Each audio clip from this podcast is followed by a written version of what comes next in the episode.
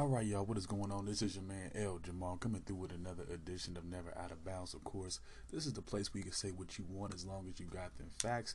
Today, Friday, we have a sports day. I wanted to catch up on the top 25 in college football. We have a big day tomorrow. I'm also going to go over some action, some non-top 25 action from last night. Also wanted to go over some conference predictions for the Big 12 and the SEC. And also preview some of the top games, some of the top games, from the top 25 for Saturday. I want to get into the NFL, wrap up week one. I have a couple takeaways from week one. Also, we're going to preview week two with Thursday night football. We're going to go over a little bit of news there in the NFL as well. And then we're also going to be getting into some baseball. There is some news to go over with the selection of the newest Hall of Fame. I also wanted to talk about Vlad Guerrero Jr. And I also wanted to get into the standings and talk about the wild card and talk about some scores last night that's helping to clear up that picture, at least for the wild card, also for the divisional standings as well. So let's get into it, like I said, with some college football. We're going to start off with the top 25. Headed into the weekend, at number 25, we have Arizona State at 2-0. And at number 24, we have Auburn at 2-0. At number 23, we have Kentucky, also undefeated at 2-0. At number 22, we have BYU as well, undefeated 2-0. We have UCF Central Florida here at number 21, 2-0 as well.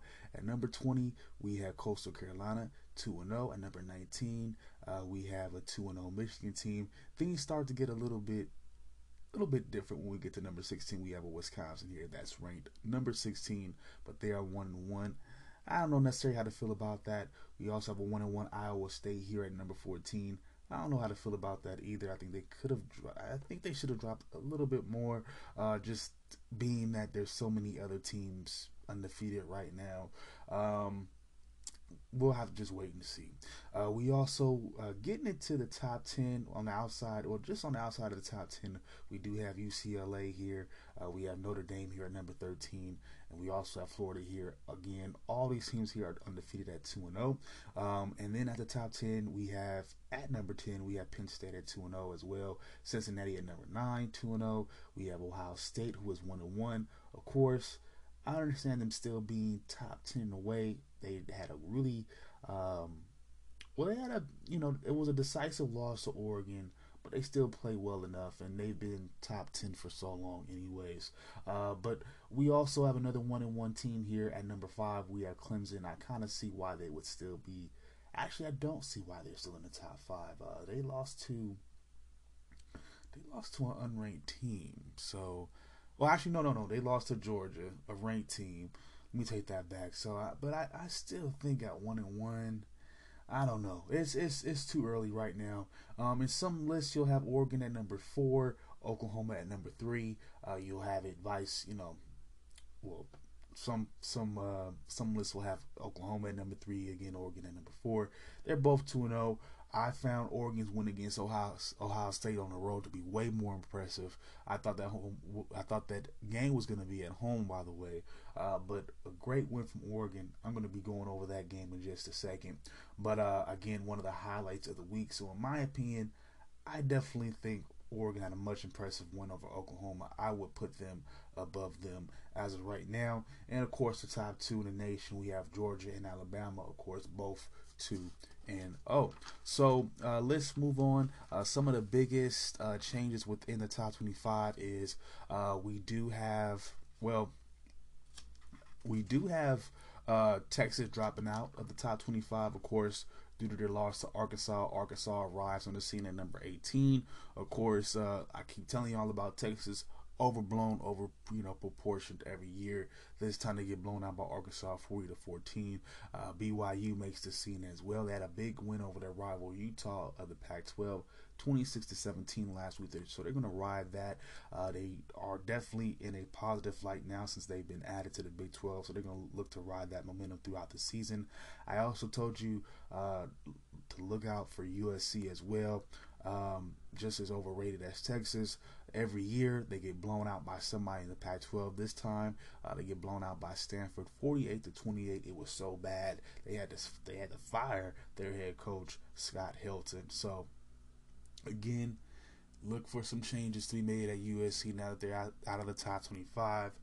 That does not mean that they can't win the Pac-12 South. It does not mean that they don't have the talent at least to maybe challenge for a Pac-12 title.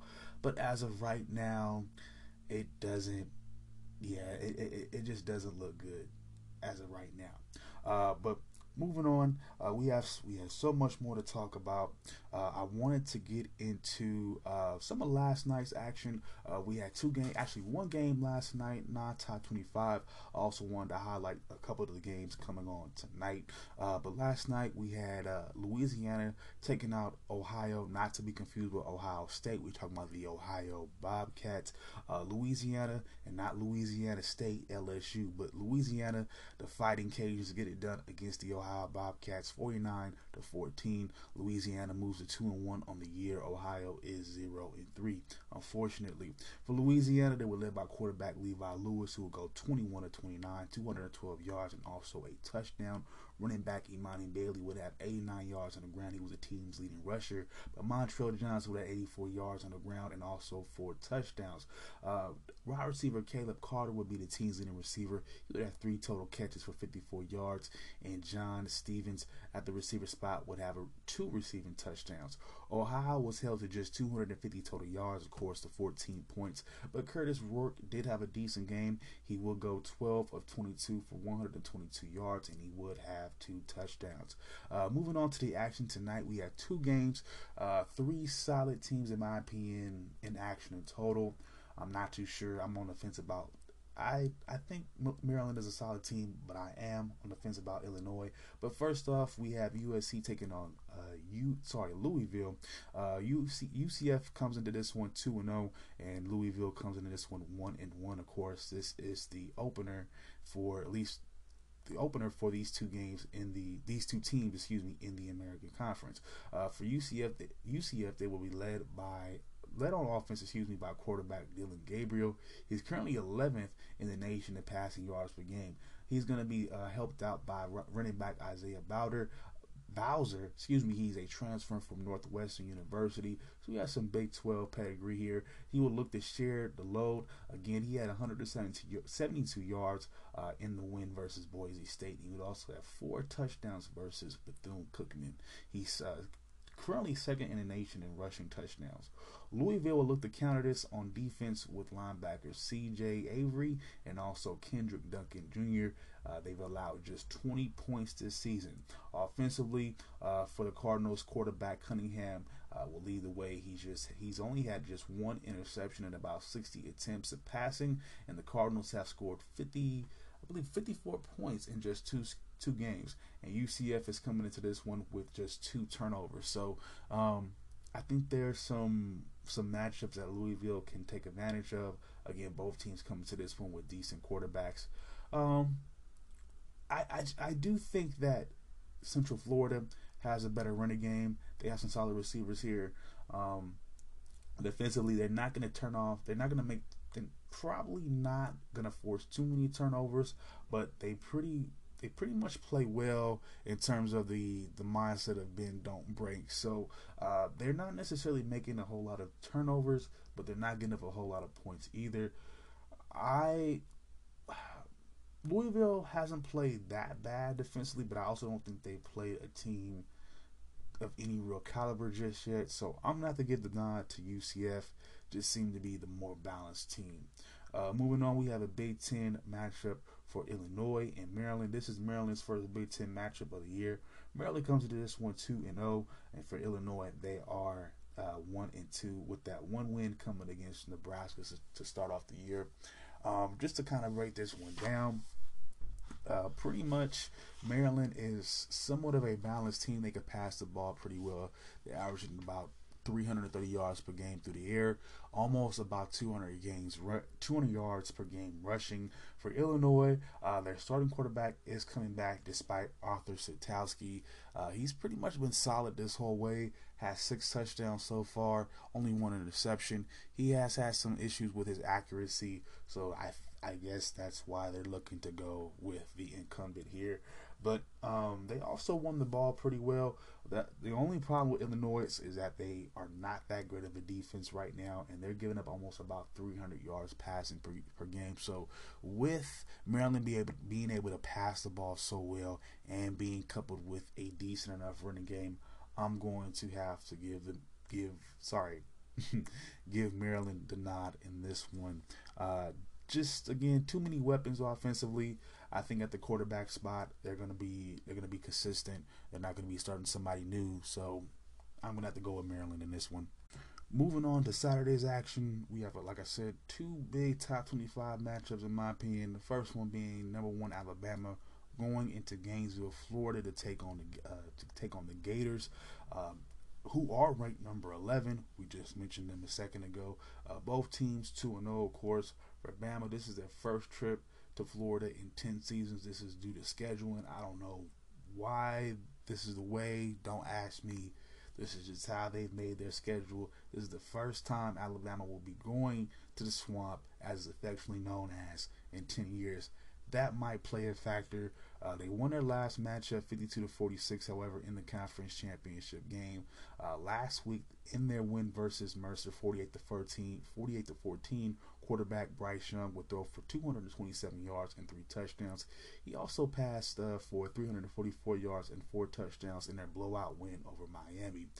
This will be his first start on the road, however, this year. And he will be helped out by Ohio State transfer wide receiver Jamison Williamson, who averages 22.4 yards per catch. So he definitely has some help out here. Of course, Alabama's still able to run the ball really well. Defensively, the Tide has only given up 150 rushing yards and just about, well, sorry, they've only given up 150 rushing yards in just 1 game in 2 seasons. So don't look to be able to run the ball on them. You're going to have to have some type of balance there, or at least be able to, dominate rushing the ball. Their best tackler, Will Anderson Jr., is questionable. So, again, having him there will be a big boost. For Florida, they're still averaging 38.5 points per game and 8.1 yards per pass, despite missing out on Kendarius Tony this season. Kyle Pitts also left as well. Again, they have a new starter here in Emory Jones, but it seems to me that there might be some multi-quarterback action right now going on in this week's game, with Anthony Richardson taking some snaps as well. He averages 21 yards per possession, and he also has 275 rushing yards on the year, so he has a couple touchdowns as well. And currently, Florida is actually first in the nation in yards per game with 381 yards. So they can pass the ball decently. They seem to be relying on that rushing attack. But the thing is, Alabama doesn't give up anything on the ground. So something has to give. Will it be Bama's defense? I don't think so. It might be a close game. Relatively close enough.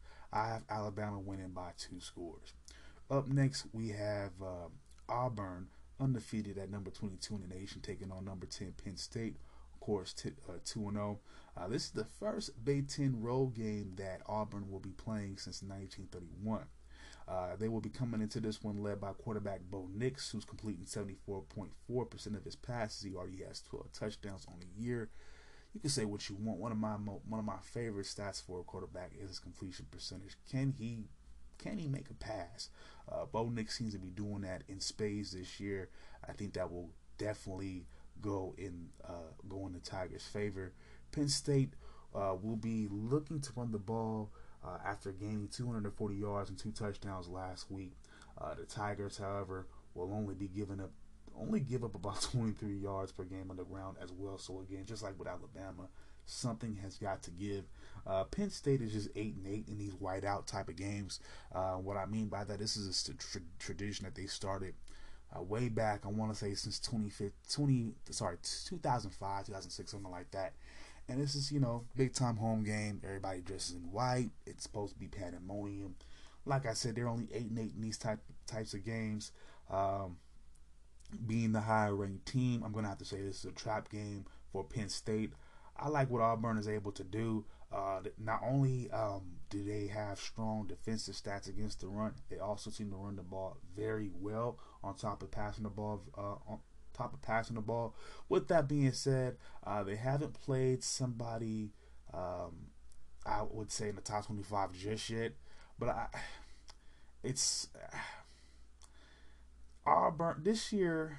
I feel like I trust Bo Nix on the road in a situation like this.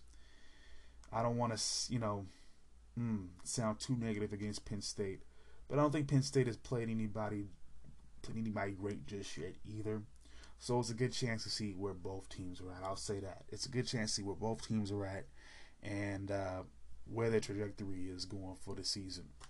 All right. Speaking of the SEC, you know, we had two teams we just brought up. Let's talk about some predictions for this conference. Now, my favorite, of course, going into this is going to be Alabama. Now, of course, they did lose quarterback Mac Jones, and they did lose their top running back in Najee Harris. They lost their best wide receivers in Jalen Waddle and also Devontae Smith. They also lost their starting tight end and also 3 offensive linemen, 4 offensive coaches, and, you know, multiple other members of the staff. Now, offensively, there are 2 receivers that are returning, including Slade Bolton, that have 20 or more receptions. So they still have talent there. They did recruit the nation's 2 top offensive tackles and the nation's 2nd best offensive guard. Now, defensively, Alabama, we're bringing back linebackers Christopher Allen, and we mentioned him before, Will Anderson, and they were both top 3 in the conference for tackles for loss. So, again, they're still bringing back enormous tons of talent. They already have a big win this year so far against Miami. They will be tested against Florida, but I think after Florida, I think things get a lot easier for them, and I think, you know, again, they'll pretty much be able to run the table until the conference championship game. Again, my favorite for the East would be Georgia. We already kind of know what they bring into the table. Really stout defense. My dark horse automatically is going to have to be Florida. Offensively, of course, we talked about who they're going to be led by. Potentially this Saturday, quarterback Emory Jones. They averaged 41.6 points per game last season in 11 conference games. They also had 41 plays last season at 30 yards plus. But they're still doing solid this year, despite, like I said before, missing out on a lot of talent, particularly at receiver and, of course, Kyle Pitts. Now, defensively, the Gators will look to improve from allowing 30.8 points per game. They'll be bringing back defensive line starters Zachary Carter and Brandon Cox Jr. They'll also be bringing back linebackers Muhammad Diabate and Ventrell Miller, who both combined for 157 tackles. Now, the biggest issue defensively was going to be in the secondary. They brought in 2 new defensive assistants, Wesley McGriff to coach the safeties, and Jules Monatrar, he's going to be coaching of the defensive backs. Now, they do bring back all-conference defensive back Kyer Elam, and I'm bringing 5-star recruit Jason Marshall at defensive back as well. They have a relatively easy schedule again after Alabama. They already had 2 easy wins against Florida Florida Atlantic and South Florida. Now, after Bama, it becomes pretty much a breeze, in my opinion, with favorable matchups almost every week before and after Georgia, because, of course, Georgia is on their schedule as well. So, they have 2 big games, I feel, in Alabama and Georgia. But if they are able to get past them, they're going to have some really easy matchups. They're going to be facing off against Tennessee right after Alabama. They'll be facing off against Vanderbilt October the 9th, and they'll be facing off against Sanford, a team not even in the the FBS in November, and they'll be finishing off the year, of course, against the garbage pile that I thought was going to be a sleeper in Florida State. So, and all easy for them. So I definitely think Florida has a case to not only win the conference title, but even challenge for the college football playoff. Another dark horse I have here is Texas A&M, still a top 10 team right now. We'll have to see how good they look deeper into the season. A couple sleepers I do see here, and for my sleepers, this doesn't necessarily have to be a team that I see winning the conference, but more so just having a much improved season. So the three teams that I have here are Ole Miss, Auburn, of course. Auburn is a team that I could maybe say finishes second in the West, maybe even might shock Mama. I mean, because you never know. They do it every now and then. I mean, this might be the year. As far as Arkansas is concerned, they already have a great win against Texas. I don't think they are close to winning the SEC West just yet. But this is a 7 to 8 win team, which would be better than what they're used to. So look out for that. As far as the Big 12 is concerned, of course, my favorite here is going to be Oklahoma. They're good. They're big. Returning starter Spencer Rattler, 15 touchdowns, 2 interceptions in his final 7 games last year. He would end up finishing last season with over 3,000 yards, and he also had 28 touchdowns. He was rated the Big 12 Newcomer of the Year.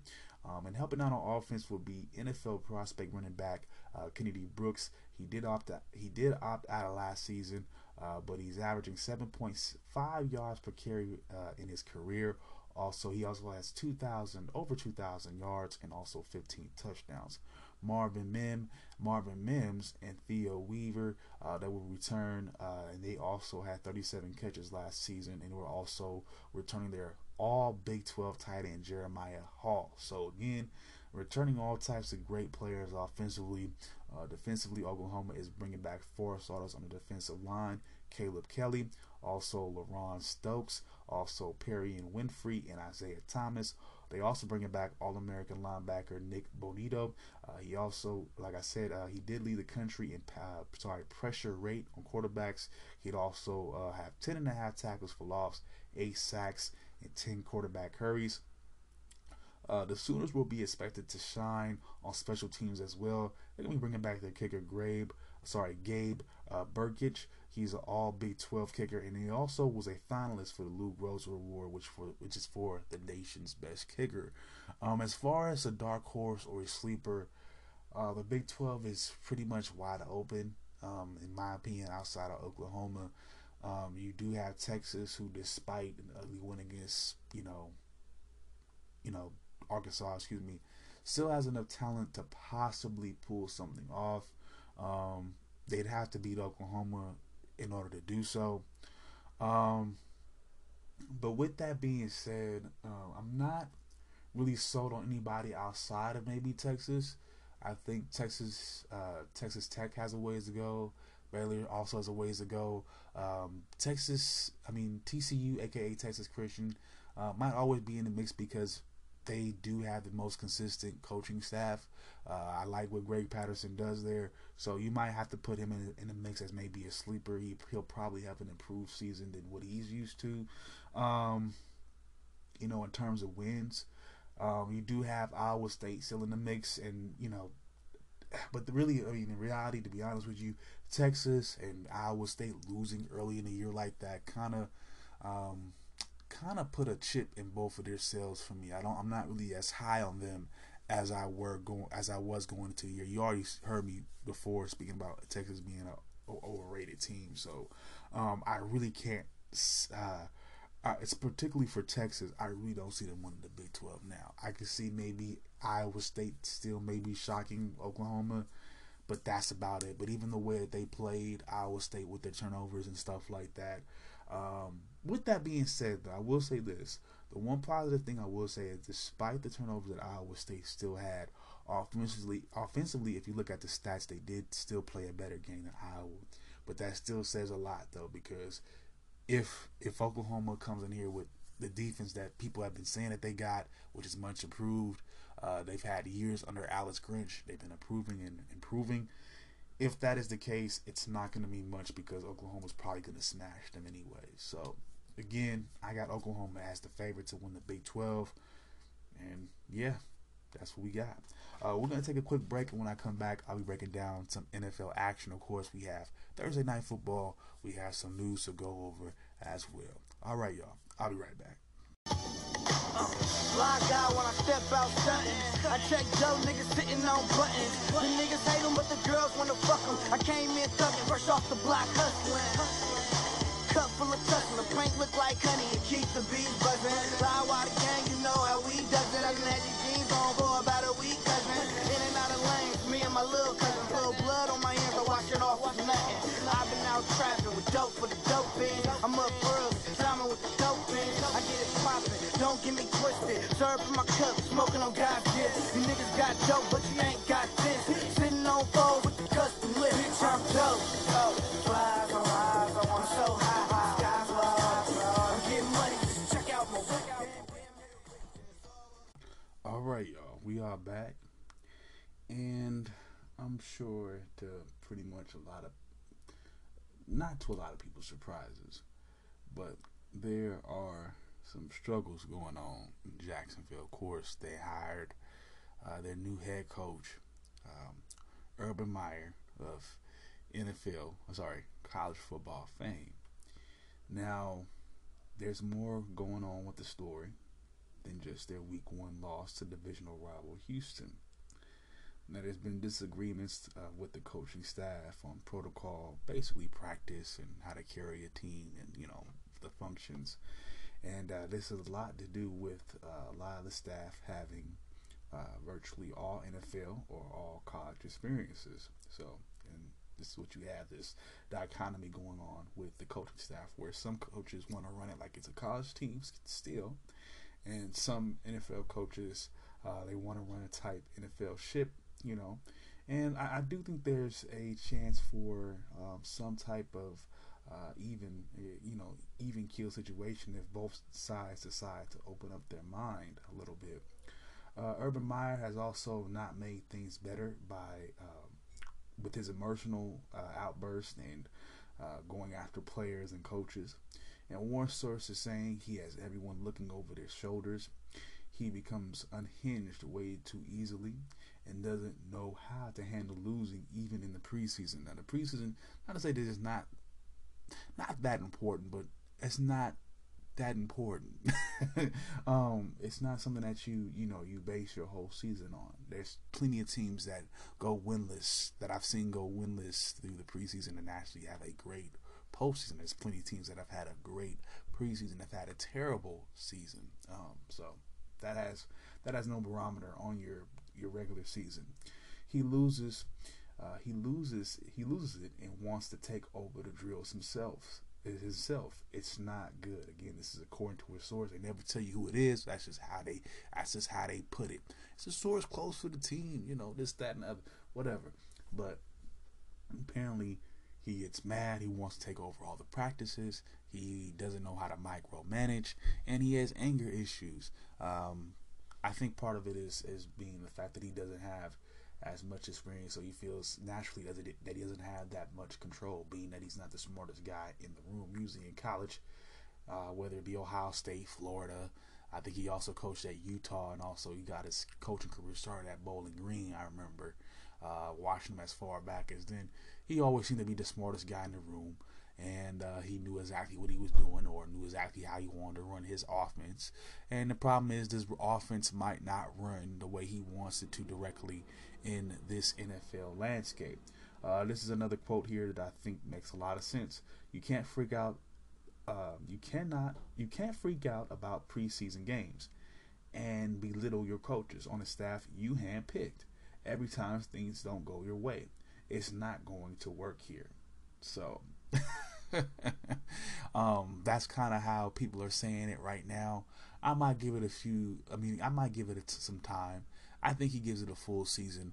There's a lot of speculation that's so crazy now, you know, with USC opening up their head coaching position. I just heard randomly yesterday that he might be trying to sneak out of there and go back to the go back to college like Nick Saban did and Bobby Petrino did. You can't really say that until he does it. I'm not going to make that assumption, so in my opinion, it would not be fair. But, you know, he definitely has some shortcomings as an NFL coach, but that does not mean he can't get better. This is just his first year. If he gives it time, then he should be okay. But I don't think one of his brightest decisions, well, I think one of his non-brightest decisions was letting go of offensive tackle Cam Robinson. He refused to franchise tag him, so he doesn't have a really prominent O-line right now. And, you know, your boy Trevor Lawrence looks like he might struggle for a while, and that's not a good thing. They didn't help him out in the draft. They went ahead and got his buddy from Clemson, Travis Etienne, who won't even be playing this year. But he didn't get him any O-line help, and I think that's unfortunate because they have decent receivers.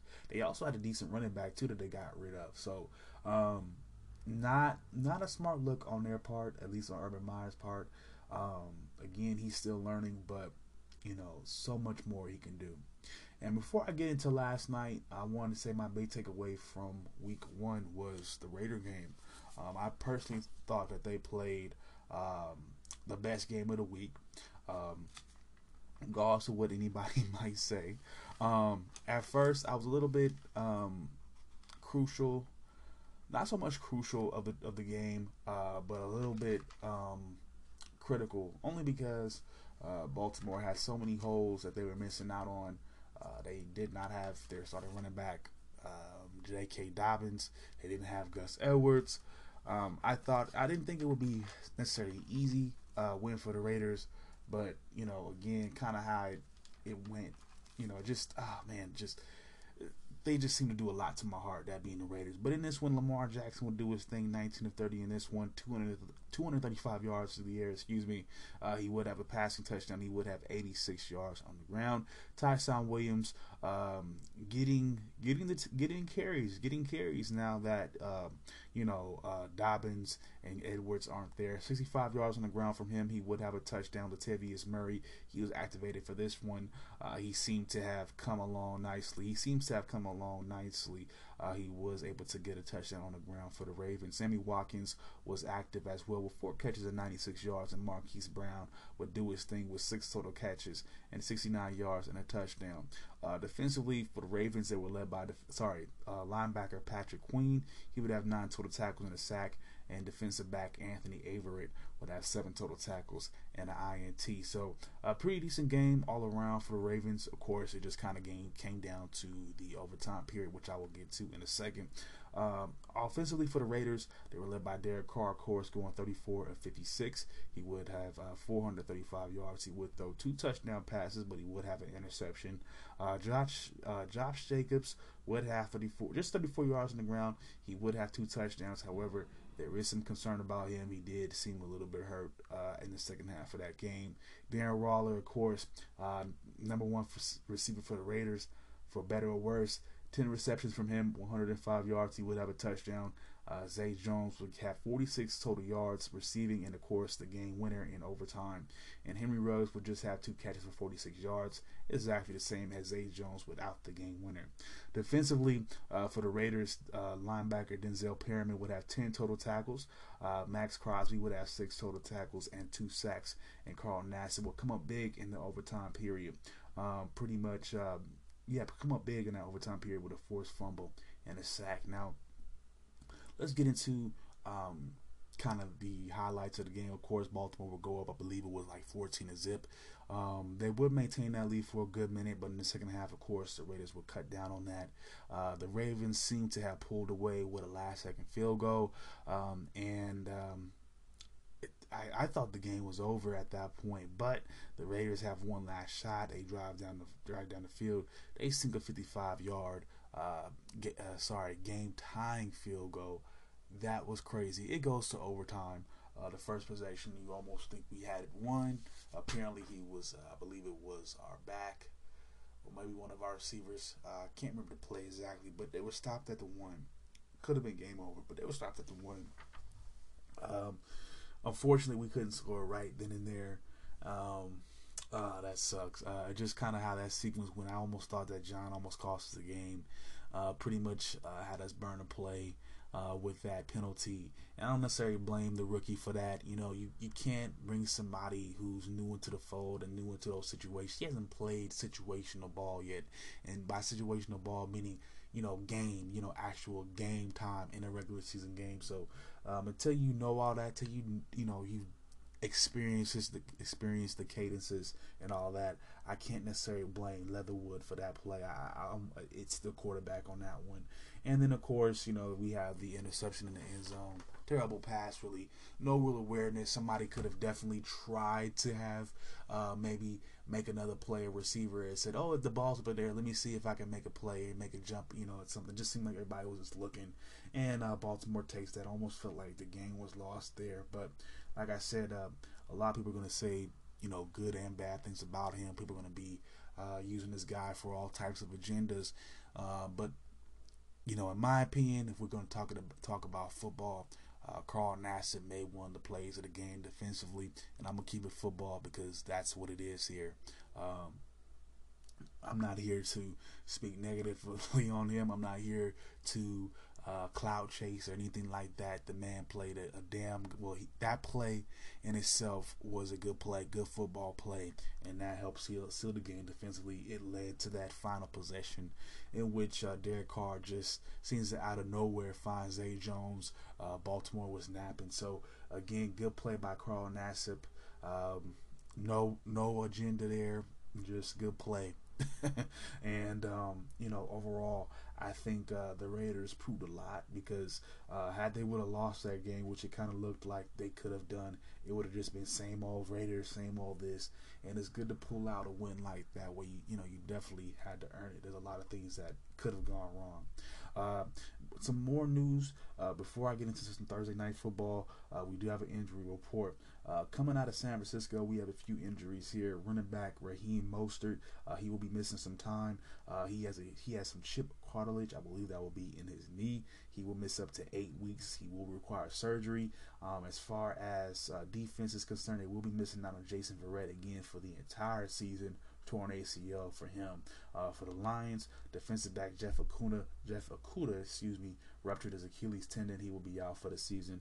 In Washington, Ryan Fitzpatrick hurt his hip. He'll be out 6 to 8 weeks. And in New York, for the Jets, left tackle Mekhi Becton, he did dislocate his knee, and he'll be out 4 to 6 weeks. So some significant injuries for some of these teams. We'll see how things shape up for them. Now, moving on, before I let you go, guys, go on the NFL hype. Like I said, we had some Thursday Night Football to start off the week. And NFC East matchup, the Washington football team get it done against the Giants, New York Giants, to go 1-1 on the year. The final score here was 30-29. The Giants dropped to 0-2. For the Giants on offense, they were led by Daniel Jones. He'd go 20 or 32 under center for 249 yards. He would throw a touchdown pass. He would be the team's leading rusher with 95 yards. He would have a touchdown on the ground as well. Sterling Shepard would be the team's leading receiver with 9 catches and 94 yards. And Darius Slayton would have a receiving touchdown. And on defense, the Giants were led by linebacker Blake Martinez. He would have 12 total tackles. And defensive back James Bradbury, he would have 7 total tackles. He would also have a sack as well. For Washington on offense, they were led by quarterback Taylor Heineke. 34 of 46 for him. 34 of 46 passing for him. 336 yards. He would have 2 touchdowns and an interception. Antonio Gibson would lead the way on the ground with 69 rushing yards. J.D. McKissick would have a rushing touchdown. Terry McLaurin will be the team's leading receiver. 11 receptions for him, 107 yards, and a touchdown. And Ricky Seals-Jones would have a receiving touchdown as well. On defense, the Washington football team was led by defensive end Jonathan Allen. 6 total tackles from him. He would also have a sack. And Kendall Fuller would have 8 total tackles and a sack. And let me take that back for James Bradbury. He didn't record a sack. He got an interception. My bad. But a couple takeaways from this game. Did the refs do something against the Giants? I don't know. Both teams played sloppy. Both teams had a chance to win the game. However, Washington just happened to make the plays to get it done. Does Washington still look like the team to beat in the NFC East? Yeah, maybe. Philly looks pretty good this season. Philly looks pretty good so far as well. We'll have to see what happens in week 2. We know we're gonna pretty much get from Dallas. Decent quarterback play. If Zeke can show up, they might win a few games. Washington played a decent game for what it's worth. They did give up 29 points defensively. You think with that defensive front, you get more pressure on Daniel Jones. But Saquon Barkley wasn't a factor. You could say that. But they did not do a good job covering Sterling Shepard. So, so there's going to have to be some things that they do defensively, that being Washington, to, in my opinion, truly win that division. All right, y'all. I'm going to take another quick break, my last break, and when I get back, I'll be going over some MLB news as well. All right, y'all. I'll be back. We're going to wrap this up.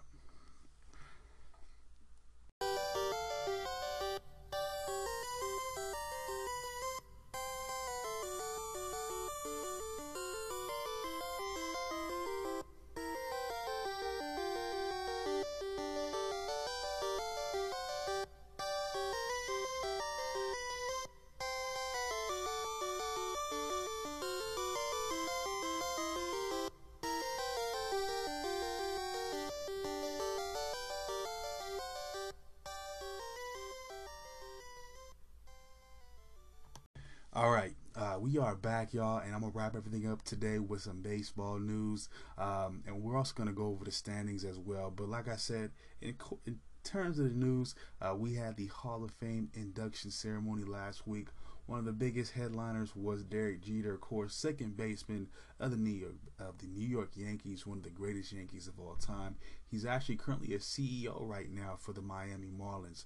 He had a 20-year career that spanned from 1995 to 2014. He was a Rookie of the Year in 1996, a 14-time All-Star, 5-time World Series winner. He was an MVP of the World Series in 2000 against the Mets. He's also a 5-time Gold Glove winner. In terms of his hitting stats, he has a 3.10 career average with 3,465 hits, 260 home runs, and also over 1,300 RBIs. Also being inducted was Larry Walker, big-time right fielder for the Rockies. He also played for the Expos out in Montreal and also the Cardinals in St. Louis. He's a 1997 National League MVP, a 5-time All-Star, 7-time Gold Glove. He's also a 3-time Silver Slugger Award winner. He's also a 3-time batting champ in 1999, 1998, 1999, and 2000. He led the league in home runs in 1997 with 49.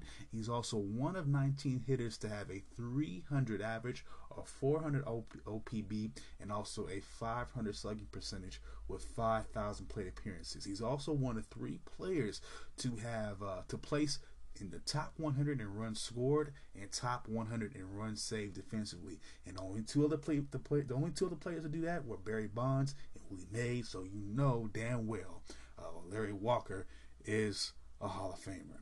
Up next, we have Ted Simmons. He's a catcher for the Cardinals, the Brewers, and the Braves. He also served in the MLB as a scout and a GM. He's an 8-time All-Star at the position. He had 2,472 career hits, 483 doubles, which I believe is top 10 for catchers. He also had 1,389 RBIs as well. Again, he's known as one of the top hitting catchers of all time, right behind, you would say, probably Johnny Bench, maybe Ivan Rodriguez. He also served as a front office exec for many years in Major League Baseball. And finally, we have Marvin Miller. He'll pass away in 2012, but he's one of the first executive directors of the MLB Players Association. Now, this will be pretty much their union, the players' union. He also negotiated the league's first collective bargaining agreement, increasing minimum salaries from $7,000 to $10,000. Now, average salaries were raised under his watch from $19,000 in 1966 to 326,000 in 1982. He's also a factor in the Curt Flood situation. Now, for those of you who may not know, there was pretty much a Hall of Famer caliber player. I know he was an all-star at the time. Curt Flood, he played for the he played for the Reds at the time. Keep saying Cincinnati, but he wasn't the Reds, but he played for the Cardinals, and basically he wanted a new contract. He wanted some type of free agency capabilities like you see today, being able to maybe sign somewhere else or command a bigger salary. And although the MLB was unsuccessful with his particular case, he under Marvin Miller, players would get more rights, such as arbitration in terms of salary or other disputes. And from that was done between 1970 and 1973.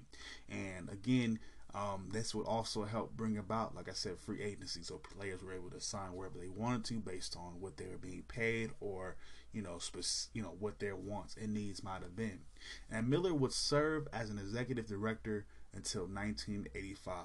So again, this year you have three really good players. You also have the one executive who really changed the game in a lot of different ways, who made it more fair for players, and it was also instrumental in what he did in terms of what Marvin Miller did in terms of arbitration, allowing for arbitration, also collective bargaining agreements, and really mobilizing the players' union is something that inspired all the things that you see today with the lockouts or even with the collective bargaining agreements you see with players in the NFL today.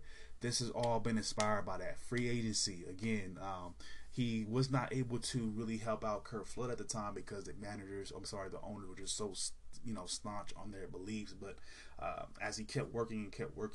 Like I said, he was able to allow for arbitration in cases. He was able to allow players to argue for better contracts for themselves and give them better leverage in that. So I definitely think that's something to look at and respect. We have the big highlight, of course, is Derek Jeter. A lot of people are going to talk about that. My personal favorite player, of course, being added this year is Larry Walker. I grew up watching him in the latter part of the 90s, so I got a chance to watch him just as a little kid. Also had a lot of experience playing with him in backyard baseball. Him and Derek Jeter, of course. So I kind of both grew up with them, but Larry Walker, for some reason, I picked a whole lot more because I like people that, I'll tell you honest, I like people who hit home runs. So I used to pick like him and Pablo. I think it was Pablo Sanchez, and I would just beast on teams. But Larry Walker, really one of those five-tool guys that when you hear that in baseball, this is somebody who can field very well. He can base one pretty good. He's also a hitter. He can hit for contact and for power. So again, all those different things. You can't beat it. And again, Ted Simmons doing what he did on the field as a player and also as a GM and a scout, also worth the nominations as well. And if you hear about Marvin Miller's story, it's just really like a heartfelt one. Him and Ted Simmons because they both were nominees for just many years and just kind of got overlooked for a myriad of different reasons. But for one, for Marvin Miller, he needed to control 75% of the vote as an executive to be an inductee, and it took him upwards of 10-15 years for that to finally happen, of him just constantly being a finalist and just on that list. And unfortunately, he passed a few years ago, but his accomplishments will officially not go forgotten. And finally, in the MLB news right now, in the MLB world, I know my fans know this, but of course, Vlad Guerrero Jr., like father, like son, making his daddy proud. He's doing big things. He's going off. He currently leads the home run race right now, and he's out for a triple crown. Now he's hitting 45 home runs. He got his 45th. I believe it was Wednesday, if not Tuesday night, versus the Reds. He's now leading in that category. Of course, he also leads. Well, he's also near the lead in two other triple crown categories. He has a 318 average right now, and he's also four RBIs away from taking the lead from Jose Abreu. He's currently had 9 home runs in about 15 games, 16 games, something like that. Toronto is also on a tear right now. They've won about 14 of their last 15 games, something like that. And now they have the top seed or the second seed right now for the wild card, if not the top seed right now. And their chances of making the playoff have gone up to 70%, as opposed to, I believe it was like 6% like a few months ago. And their TOPS is one of the highest in the league. Of course, they have a bunch of hitters on that team. We talked about them, Bo, Bichet, all those guys. Currently, their team OPS is 1.044. So, Vlad Guerrero, I wouldn't be surprised if he's able to get his team to the playoffs. If he's not rated as an MVP, if he's not a candidate right now for MVP, I don't know what to say. I honestly would be surprised. I mean, because again, he's a triple threat candidate. That's a rarity. He's on a team that's potentially going to go to the playoffs.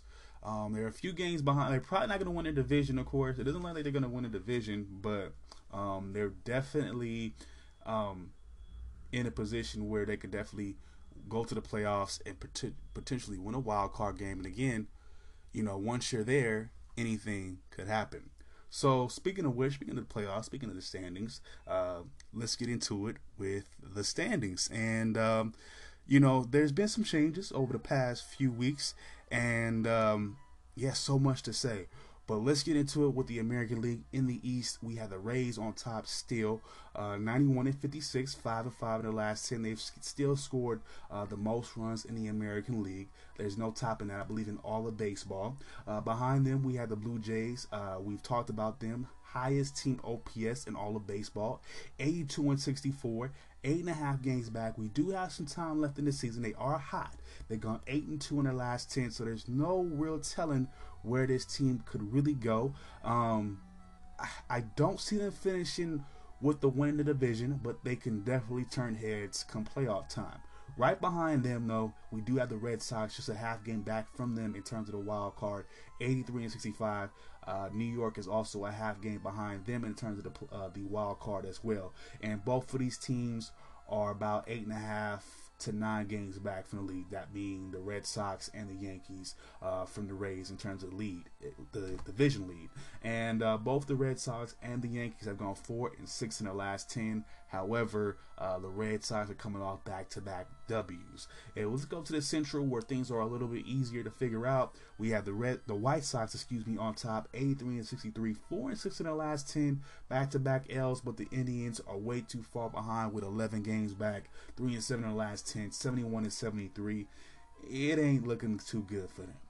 Somehow, surprisingly, the Tigers are somehow in the mix, kinda, sorta. 70-77 is their record right now. They've done a whole lot. They've had some good juju going for them recently with Miguel Cabrera, getting his home run milestone. So I'm not going to hate on them too much. They are in third right now, though. We have the Royals here at 66-80. They recently just lost a series to the A's, 2-1.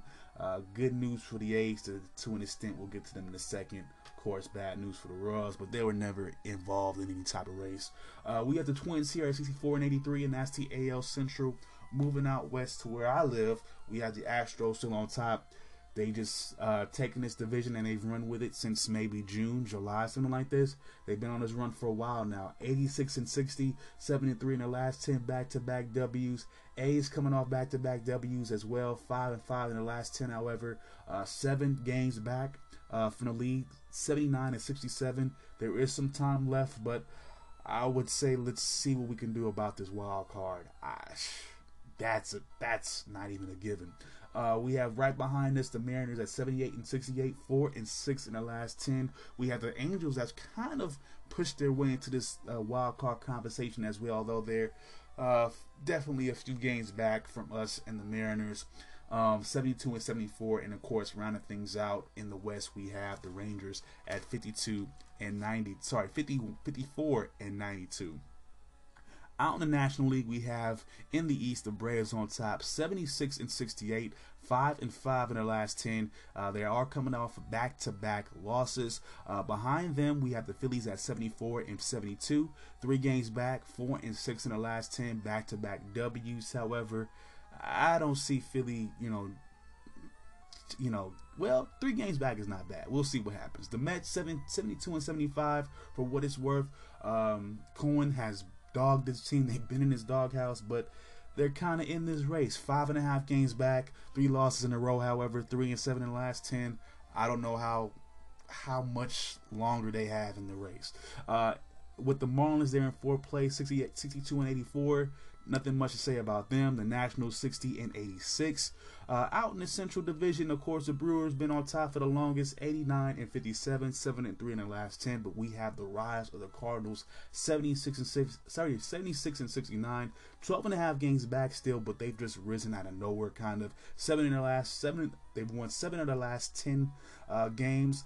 They have a 5-game winning streak right now, so they're in the mix definitely for a wild card, although I think the divisional race has been called. The Mets are behind them, 76-71, 3-7 in the last 10. We have the Cubs and the Pirates behind them. The Cubs are 68-81. The Pirates are 54-92. In the West, we have the Giants. They're at 95-52, 8-2 in their last 10. The Dodgers are 94-53. 1 game back from them, 8-2 in the last 10, 6 wins in a row. They have the best run, the run scored, they have the best run differential. That's what I'm trying to say. The best run differential still in all of baseball, scoring a lot of runs. Their pitching staff is on fire. What can you say? At number 3 in the division, we have the Padres here, 76-70.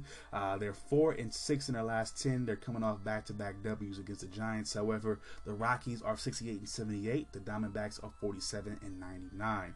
Moving to the wild card, the Blue Jays are 82-64, of course, in that top spot. We have the Red Sox here, 82-65. They're in the 2nd spot. Of course, in the mix, we're going to have the Yankees. We also have the A's still somewhat in there, and we're going to have the Mariners as well. Again, with just the way that the Blue Jays are playing, I don't see them giving up that 1st spot. We'll have to see what happens with Boston. They're both playing good baseball right now. Again, the Yankees are playing hot too. So, again, at this point, I see an all AL East wild card, unfortunately. Just unless the A's and the Mariners just get hot and don't lose a game, and maybe the A's might have a chance to challenge for the division still. I don't know. Let's move off to the NL. We have the Dodgers here at 94-53. That's no question. The question is the 2nd spot here. We have the Cardinals for right now at 76-79. I'm sorry, 76-69. But we do have the Reds right behind them at 76-61. We have the Padres here at 76-70. And then if you want to really get into it, we do have the Phillies with an outside shot as well, and possibly even the Mets for now. But the season is coming to an end. It's really close, and these games do count. Let's look at some of the scores from last night. The Astros get it done against the Rangers, 12-1. The Tigers get it done against the Rays. Sorry, the Rays get it done against the Tigers, 5-2. The Cubs get blown out by the Phillies, 17-8. The Phillies are a little bit hungry right now. The Orioles, they get an upset win of the Yankees, 3-2. Inconsequential, since the Orioles are going nowhere though. Like I said, the Padres do get an upset against the Giants last night, 7-4. Of course, moving that record to 76-70 for the Padres. Fernando Tatis Jr. gets a solo home run for them. Left fielder Tommy Pham and Manny Machado at the 3rd base spot get 2 RBIs. Center fielder Trent Grisham gets an RBI as well. Pitcher Nabil Chris Met gets the He's 3-1 in a year. He went 4 innings in yesterday's game. He gave up 3 hits, no earned runs. He also had a strikeout. For the Giants, Evan Longoria will get a solo home run as well. Lamont Wade Jr. will get an RBI. Kevin Gausman in the loss. He's currently 14-6. He will go for 5 innings. Gave up 8 hits, 4 earned runs. He also had 7 strikeouts. We have the Angels getting it done against the Chicago White Sox, 9-3. The A's getting it done against the Royals, 7-2. In this one, the third baseman Josh Harrison gets 2 RBIs. So does left fielder Chad Pender. Mark Conha gets an RBI as well. And pitcher Paul Blackburn gets the W, going 1-2 on the year. He went for 5 innings, 2 earned runs. He also had 3 strikeouts. Rounding out the action from last night, we get the Reds. They get a win against the Pirates, 1-0. All right, y'all, everything is wrapped up for today. My next episode, we're going over top 25 action in football, college football to be exact. We also got some NFL news to go over. As far as YouTube is concerned, we are working on the what's going on with Afghanistan, history, politics, all that. You already know what it is. We got some YouTube work to catch up on as well. It's college football season. Oregon is coming off that big win against Ohio State, so I want to get into my Oregon project pretty soon. Look out for that. The history of Oregon football. And that's it. If you're looking to get in touch with me, I'll have my links available for you. If anybody hasn't told you yet, I love you. Peace out. One love. And I holla at all my peoples later.